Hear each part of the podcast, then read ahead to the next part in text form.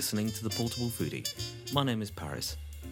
I live in Devon in the UK with my husband of many years. I'm not a chef or even a particularly good cook, but food and eating is my passion.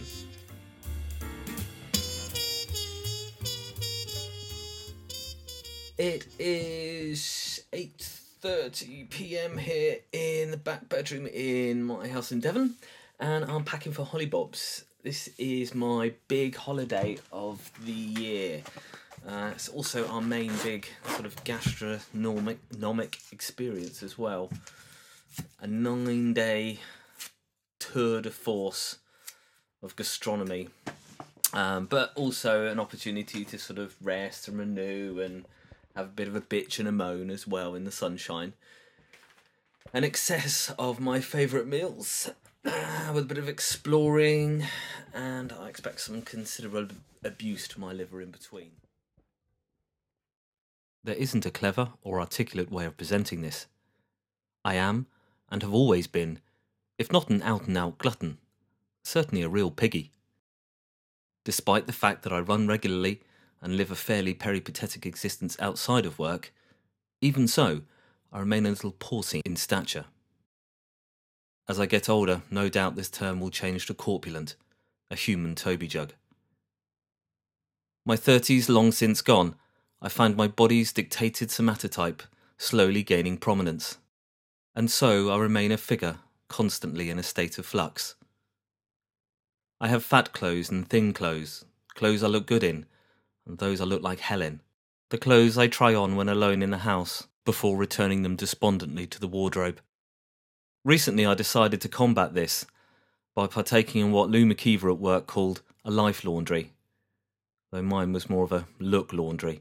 In a fit composed of equal amounts of disgust and bravado, I threw out virtually everything that I perceived made me look mad, bad, sad, or just plain fat. I reasoned that whether it was the garment's fault or mine, it still had to go in order for me to look and feel better, regardless of the state of my adipose tide. And so, on an overcast and miserly morning, I tried on everything and gave it an excoriating appraisal. All of it, including the usual tragedies that reside in everyone's wardrobe.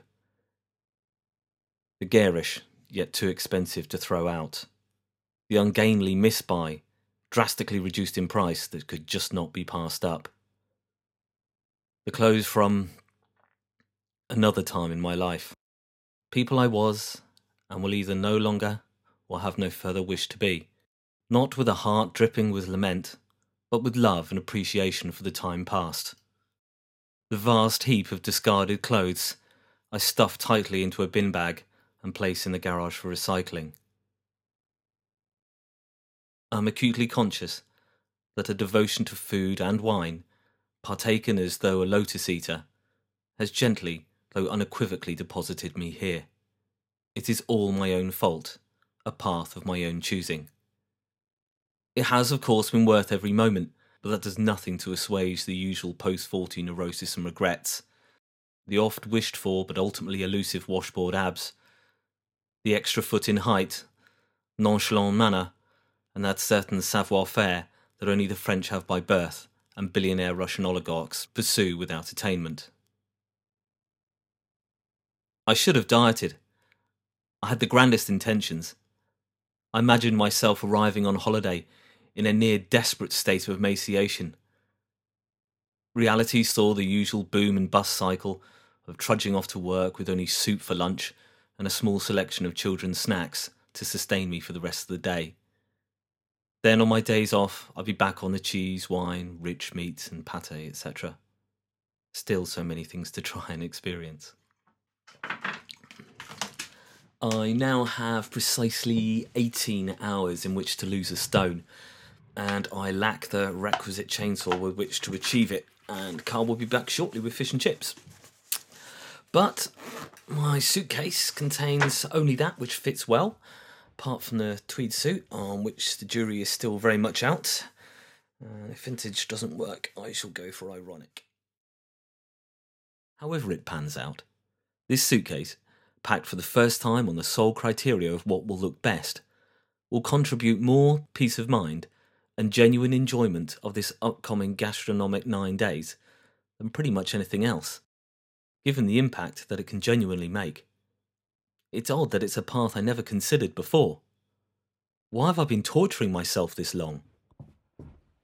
Well, we arrived home last night. All went pretty much as expected. And according to the scales, I have put on 6.23 kilos. Don't ask me what that is in old money, as I am far too mortified to tell anyone. Depression is really not an option. I'm lucky enough to be able to imbibe and consume such delights regularly enough that fashionable intervention is required. At one of our stops, we came across Syrian refugees in a fashionable seaside town. Amongst the professional and regular beggars, they stood out starkly. Clothes and shoes well made, but scuffed and dirty, unsuitable for their current situation. Children kept close, tightly held hands displayed white knuckles, shell shocked, silent, and hungry. Home, job, community, standing, appearance, and choices, either torn away in an ear splitting blast of plaster dust and falling masonry, or deserted in an instant to preserve life and limb. Deposited now at the side of a road in a country whose language they did not speak. A UN refugee card with a rushed black and white family picture in one corner laid out on the road before them, seated politely to one side of the pavement to avoid creating an obstruction. They were still too green and shell shocked to beg without embarrassment or fear. We gave them some euros, though not much. As we walked on, back to a large lunch and an afternoon with waiter service in the sunshine. Their story slowly unleaved itself in my mind. I felt all the more guilty for having given so very little, but as I turned and paused to allow my darling husband time to browse a souvenir stall, I noticed that the family had gone already. Even the little we had given was worth spending right now. My mum at these times would always say, there, but for the grace of God go I. To me, this seemed like a damning indictment for a viciously fickle God, an odd source of comfort for someone to choose, giving as it did the certain knowledge that the grace of a given deity may be removed for no reason at any time. Or the more familiar aphorism, often heard at mealtimes when we were growing up there's people in Africa who will be glad of that. I get it good, and yet I push for more. I have no right to make complaints or bemoan my fate relative to other people on this planet. Maybe as part of my life laundry, I should concentrate on being grateful for what I have, rather than trying to claw back more that I do not honestly deserve. You've been listening to The Portable Foodie. If you've enjoyed this, do my ego a favour. Tell a couple of people and subscribe to the podcast.